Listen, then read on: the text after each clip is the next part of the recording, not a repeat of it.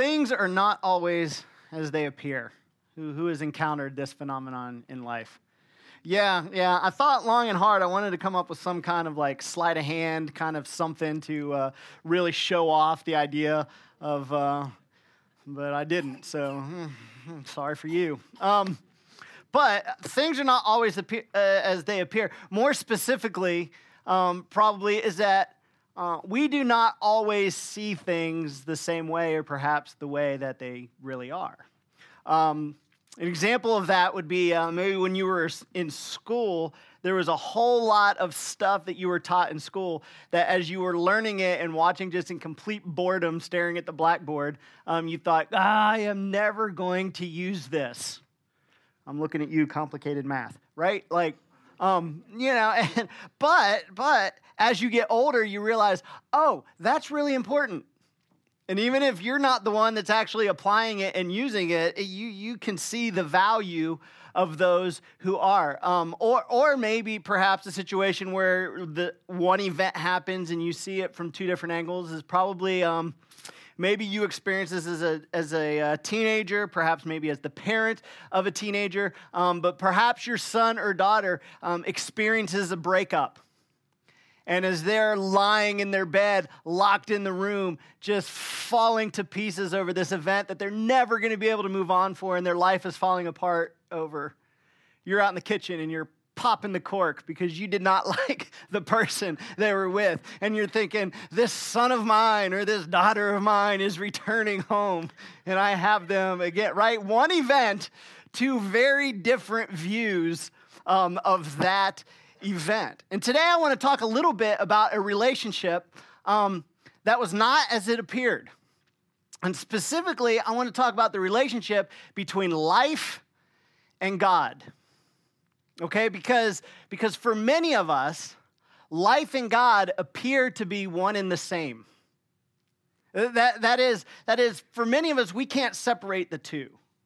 And so, because of that, there's this tendency within us to think when life is good, then God is good.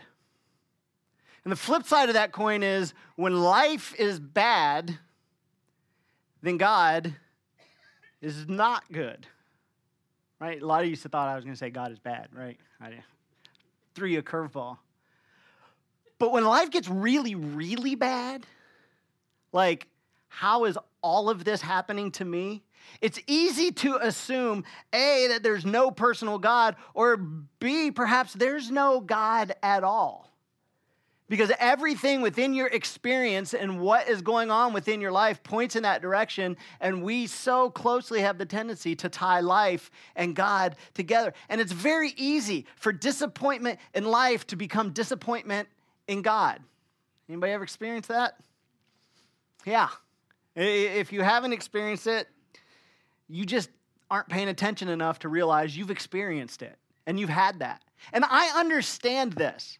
I am not in any way getting down on anybody that has this idea. I understand it because when your dreams don't come true and when things aren't working out for you and you can't catch a break and it seems like everybody around you is succeeding and moving forward and getting the things they want. And just for you, time after time after time, things are falling apart. They're not coming through. They're not working. It's easy to begin to equate God with how your life is going.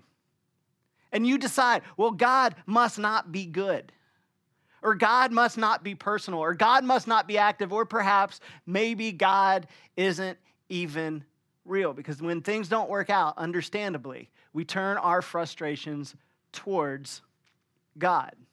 Now, what makes all of this kind of complicated and where it gets kind of sticky is that if you were if you were taught to believe in a personal God, which I very much was, or that God is behind everything or a part of everyday events um, within not just your life, but within um, everybody in general, um, then it's virtually impossible to not confuse your experience with God. Those things are almost inseparable. And, and to place on Him the frustrations that you feel in life. Or, or to get to the point where perhaps because of those things, you don't even believe that He exists anymore. Now, we've been looking at some characters who were um, involved with and kind of on, on the edges or perhaps very much involved with the death of Jesus. And this week we're looking at a character who, who there are elements of this character within us. And all of the characters that we've looked at so far have had that characteristic that there's, there's elements of them within us. There's things that they do that we have the potential to be doing. And for some of them, there's things that they do that maybe, maybe we hope that we can do. And, as we've done this, we, we've seen, we've seen the, the futility of resisting God. We've seen the destruction of placing other things before God. And we're going to see something a little different with today's character because today's character, he had a life that had spun completely out of control. And this character, we don't know his name, and we don't know how old he was. We don't know anything about his backstory. so you're thinking, man, Andy, this is going to be a fascinating story. You don't know anything about this person. We're going to sit here and talk about it. Yeah. But this character, he found himself in a Roman jail condemned to death. And this guy was so violent and he was so unpredictable that, that he couldn't even be trusted as a slave. He, he couldn't even be trusted to be placed uh, to be to row a Roman galley. He couldn't even none of that. His only value that he had in life left was only to the Romans, and it was only for him to be an example of the futility of trying to resist Rome and they had condemned him to death, and they are going to crucify him as a warning to everyone else who may be thinking of defying Rome. And this guy, as he's sitting in the cell and he's waiting for his turn on a cross, he, he, he knew what was coming. He had seen crucifixions before, he had seen the aftermath of crucifixions. He had seen the remains of people who had been crucified. He had smelled that smell that went along with the crucifixion. And he knew exactly what he was in for. And he knew as he woke up that morning, he knew that he would curse and he would scream and he would be defiant. But in the end, death would take him. And once that happened, he knew he would be peeled off that cross. He would be thrown into a wheelbarrow taken, to the, taken down to the south side of Jerusalem, down into the valley of Gehenna. And he would be dumped in the city dump. And that's where he would be. Because nobody would be given permission to claim his body. There would be no defense for him. There would be no mourners for him. His family will have abandoned him. His friends have abandoned him. His government has abandoned him. And to him, he felt God himself had abandoned him. And so he would die a common criminal. But this guy decided I may be going out, but I'm going out the way that I lived, which was defiant. But on the morning that they woke him up and drug him out of the cell and said, Today's your day, you're to die, he found out that he would not be dying alone that day that there were two other men that would be dying with him. And one of the other people that would be crucified that same day was Jesus, the Jewish rabbi from Nazareth. And maybe, maybe, maybe he thought that perhaps the silver lining of this whole situation, if there's one to be found, is that because Jesus was such a high profile character, that perhaps the crowd for my final act of defiance would be large and that I would be able to make an impression on those who were there. Now, Luke, Luke gives us an idea of how all of this works out. And Luke, as he went through and, and he interviewed all of the people who were a part of the story of Jesus, and as he, he did his investigation to come up with the most accurate um, account of the life of Christ that he possibly could, he, here's what he discovered about that day when Jesus died. In Luke chapter 23, verse 32, it says this Two other men, both criminals, were also led out with him, Jesus, to be executed. And when they came to the place called the skull, they crucified him there along with the criminals one on his right and one on his left. Now, when you're reading through the New Testament or any of the scriptures, when, when you're reading through the scriptures, we tend to read verses like this and just keep on moving in the story. And we just kind of fly by, okay, we get it. He was let out. There were two guys with him. Let's keep moving in the story. But there is so much packed in to little verses and little words like this. Within this description, within, within this statement of what he said just happened, there is so much pain. There's so much noise that surrounds the event. There's so much violence and terror and agony, and in some cases, mourning surrounding a crucifixion. And it's easy for them to just write, oh, and they were out and they got crucified, and then let's go on to the next thing. But sometimes it would take hours, sometimes days, for people on a cross to die.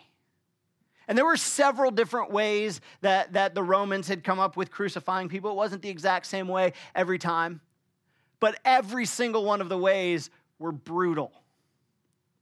The Romans did not invent crucifixion, but they most certainly perfected crucifixion as both an, an instrument of torture and an instrument, instrument of warning. And the scriptures tell us that, that, that the criminals that hung on the cross to the left and to the right of Jesus hurled profanities, that they were defiant to the end. And they hurled insults and profanities at everybody, at the Roman soldiers who were carrying out the sentence, at the spectators who had gathered and were watching, at those who just happened to be passing by. I mean, they were just letting everybody who could hear their voice have it. And then, as all of this is happening, all of the noise and all of the pain and all of the commotion, as it's all going on, the two criminals hear the guy hanging in the middle of them, the Jewish rabbi, hear him utter a word that was probably extremely rarely used on a Roman cross. They heard the word Father. And that was probably very rarely used because when men were dying, they usually didn't call for their fathers, they would call for their mothers. And so to hear this guy call for his father, it caught their attention. But the next words that he said were even more startling. And the next words that were said had certainly never been uttered from a person hanging on a cross. Verse 34, we find it. Jesus said, Father, forgive them. Forgive them. For they do not know what they are doing. And they, the Roman soldiers, divided up his clothes by casting lots. So while all of this is going on, all of the chaos and everything that's happening, as men are dying on both sides of him, Jesus, from the cross, prays for the men doing this to them. Verse 35 the people stood watching, and there were tons of people watching this event because Jesus was such a high profile person. This was an event that was taking place so close to the city of Jerusalem, which was a, a high population area. Most of the town came out to the came out to watch, and there is something about tragedy and pain that is embarrassingly fascinating to people. And so they came out to watch. But it wasn't just the townspeople. There was other groups of people there as well. So the people stood watching and the rulers. They showed up. The very people who had been threatened by Jesus' authority. The very people who were threatened by his miracles and his words and his teachings. The very people who had arrested him and the very people who were having him killed. They were there too. And the rulers even snared at him, sneered at him. It wasn't enough for them that he was dying. He, here's what they said to him they said, He saved others. Let him save himself if he is God's Messiah, the chosen one. This was the group of people who had the most to lose by Jesus' success. This was the group of people who were constantly shamed by Jesus as they tried again and again and again to ask him questions, to discredit him, and he responded in the most perfect way anyone could respond every time and made them look foolish. But now they were having their moment. There were no more embarrassing answers to endure. There was no more fear of the crowds. They were back in control, and it was time for them to take out the anger that they had carried against Jesus for two and a half years. Because here he was, hanging on a cross, harmless, an animal in a cage, if you will. And they were not going to let up on him until he was dead. And then there was another group Verse 36 the soldiers also came up and mocked him. And this is interesting because when you watch the Jesus movies and see the crucifixions portrayed, the people being crucified, normally it's portrayed that their feet are about three or four feet off the ground. So they're kind of up high and everybody's looking up at them, and that's kind of the scene that was set. That's not how it was done. That's not how it was. Usually, in crucifixions, the feet were only about six inches off the ground. And the reason was, is because this was an instrument of humiliation. And they wanted people to be able to walk right up to them and be almost face to face with someone who is being crucified and to be able to scream at them and mock them and spit in their face. And this is what was happening. So the soldiers came up to Jesus and began to mock him. They offered him wine vinegar, which was basically their cheap soldier version of a drink.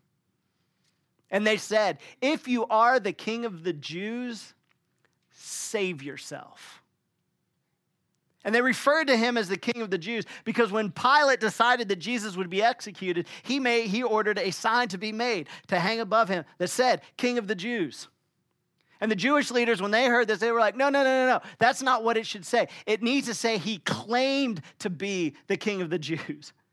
And Pilate said, nope, it's going to say he's king of the Jews because I want everybody to see it. And I want everybody to know that anyone who claims to be a king and to threaten Rome, this is what they have to look forward to.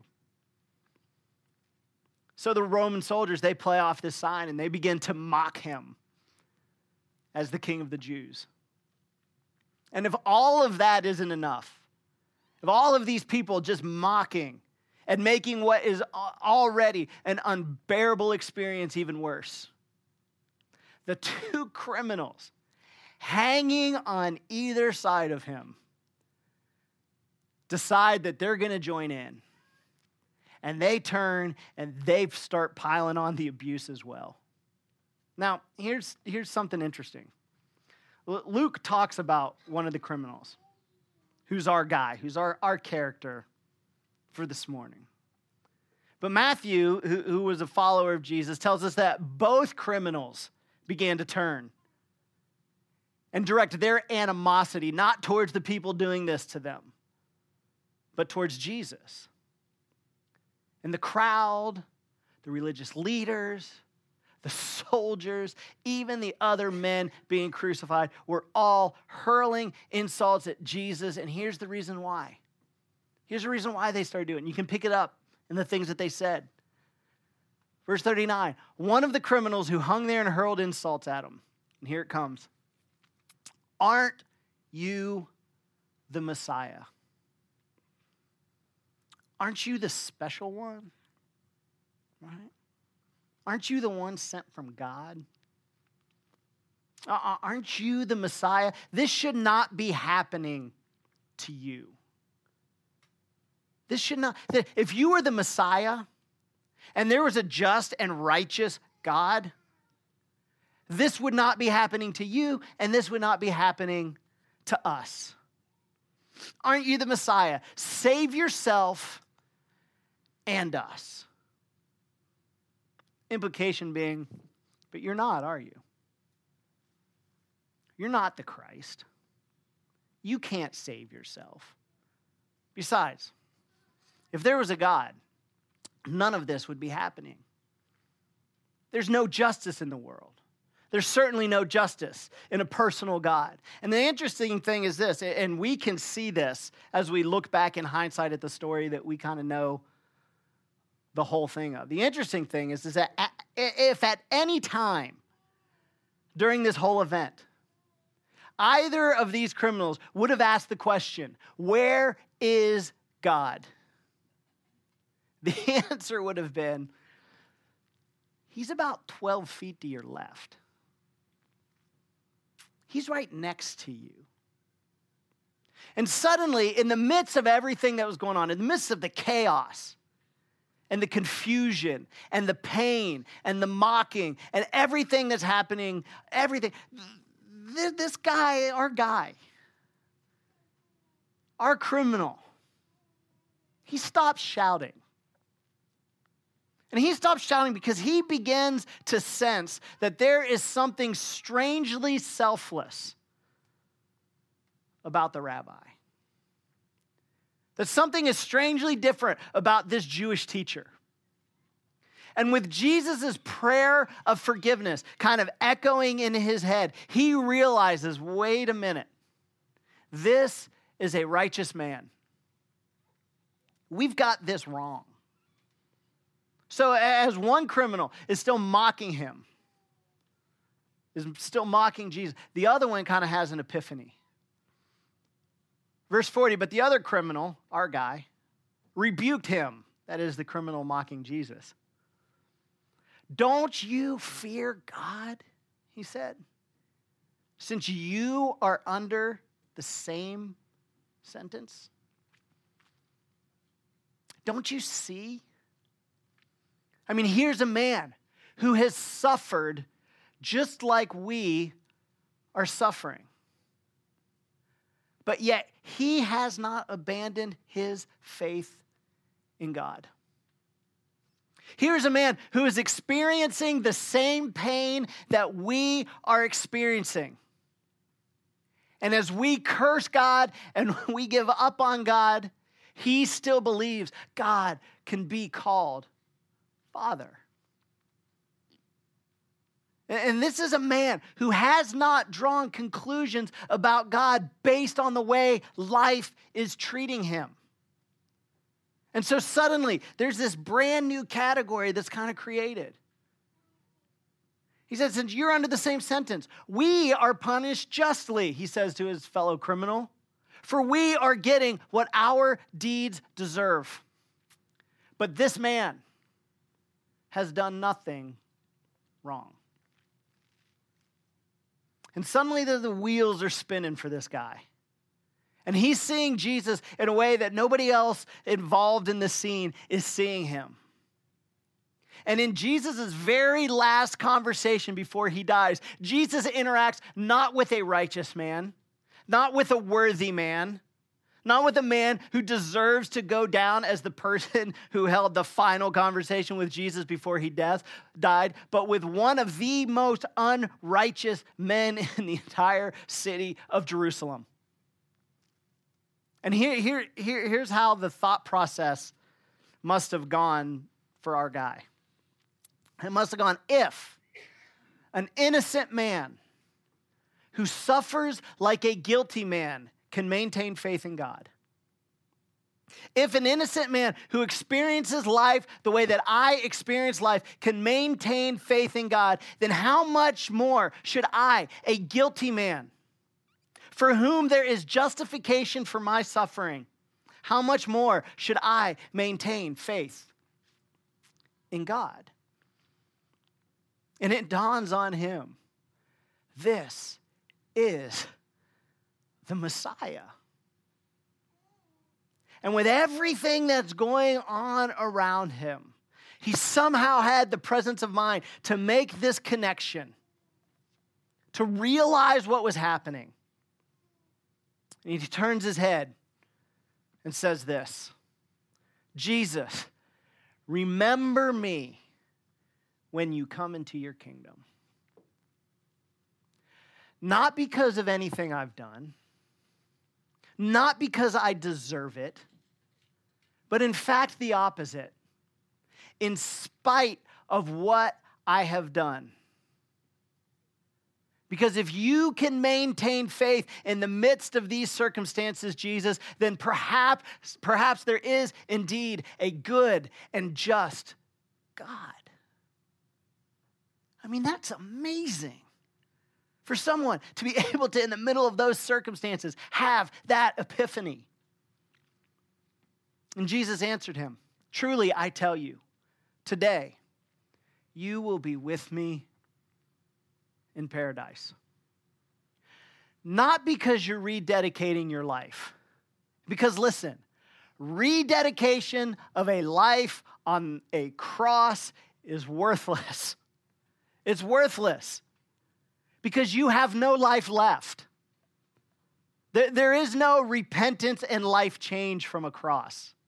There is no, from now on, I'm going to walk the straight and narrow. There is no, from now on, I'm going to dedicate myself to doing whatever I have to do to serve you. There's none of that.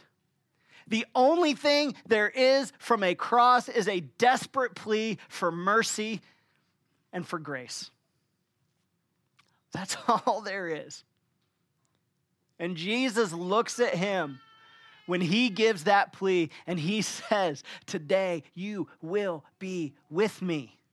Because, and we cannot miss this, because my thoughts about you and my feelings towards you are not reflected in what is happening to you. This is such a huge idea for us to grab a hold of. My thoughts and my love for you is not expressed in what you are experiencing. I am not, and God is not your personal experience, which there's so much to unpack in that. But what if that's true? What if life has left you broken, but not God? What if life has left you abandoned, but not God? What if life has not reflected the true nature of God? And make no mistake, this is Jesus' last message before his death. And then it happens. It was now about noon, and darkness came over the whole land until three in the afternoon. For the sun stopped shining and the curtain of the temple was torn in two. And this curtain, this was the over engineered thick curtain.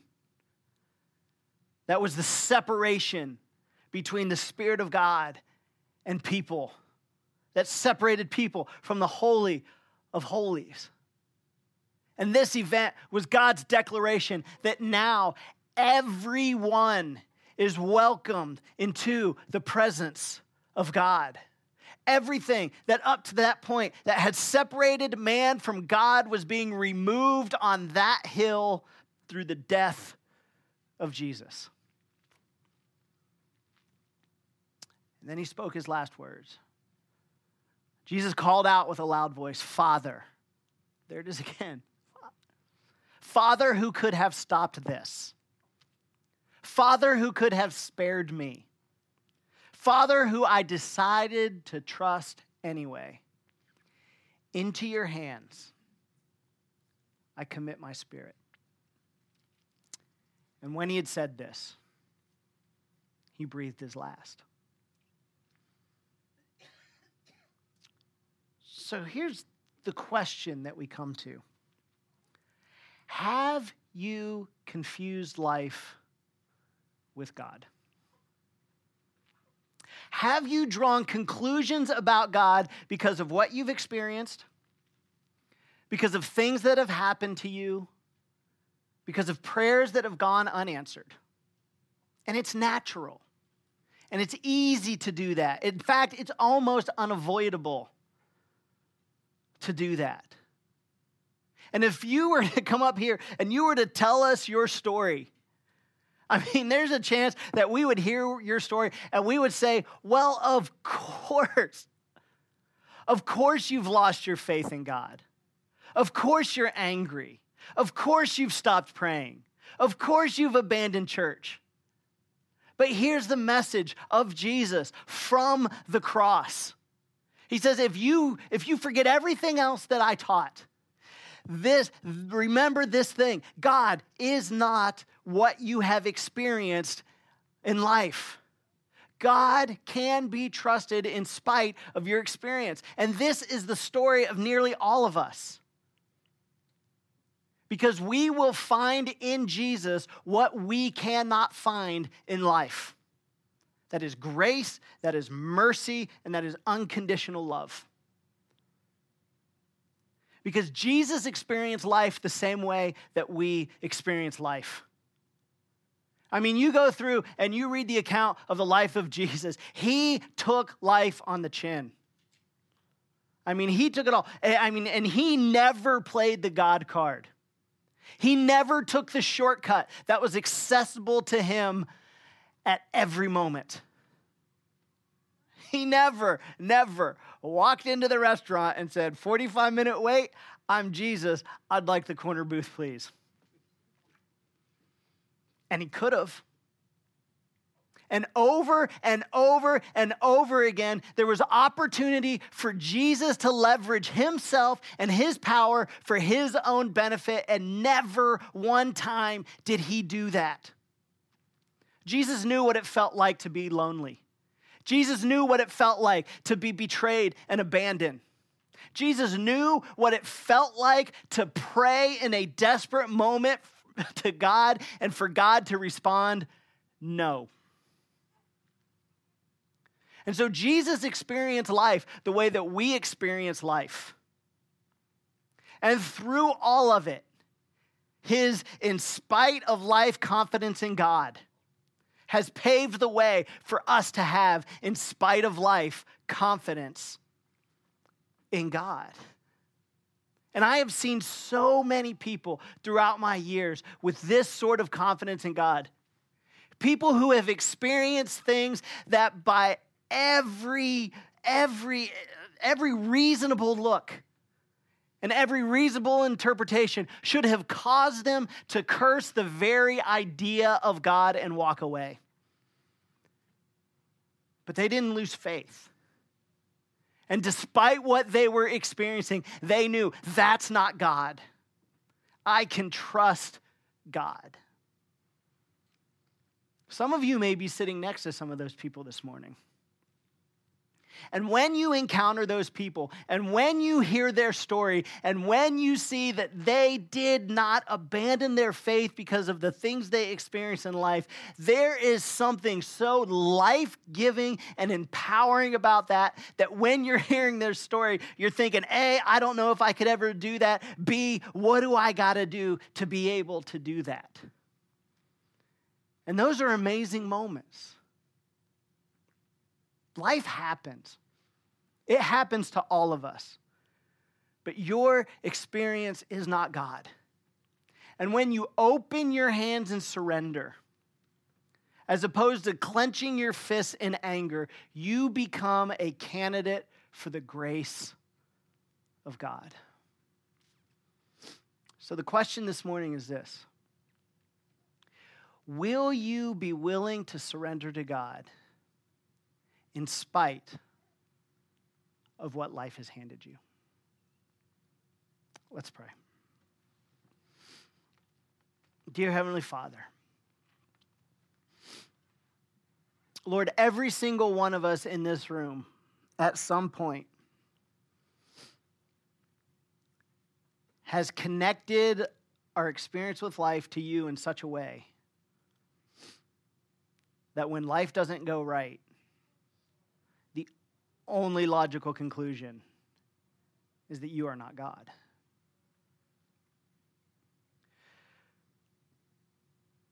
But I thank you that beyond the magnitude of everything else that the cross meant, that within that event, you gave us this hope. That you gave us this final, final message through Christ. That our experience in life is not you. And that regardless of what we experience, we can trust in you. That is such a difficult idea to wrap our minds around. That is such a counterintuitive concept. But God, I pray. I pray that you help us to understand this amazing concept. And Lord, I pray that when we experience the things in life, or for some of us in this room who may be experiencing the things in life, that we would tend to connect to you and cause to question our faith in you, that God, you remind us I am God, I am not your experiences. I can be trusted. And even if I never did another thing for you, what I have done for you is already so amazing. Lord, I, I am in awe of the extent you went to reestablish relationship with us and to create accessibility to you. And that as unworthy as we are, you have opened up access to you. Lord, I thank you for your mercy and for your grace. In your name, amen. Amen. Thank you so much for being out today. I hope to see as many of you as possible on Friday for a Good Friday service. And if you can't make that, definitely looking forward to a great Easter celebration next week.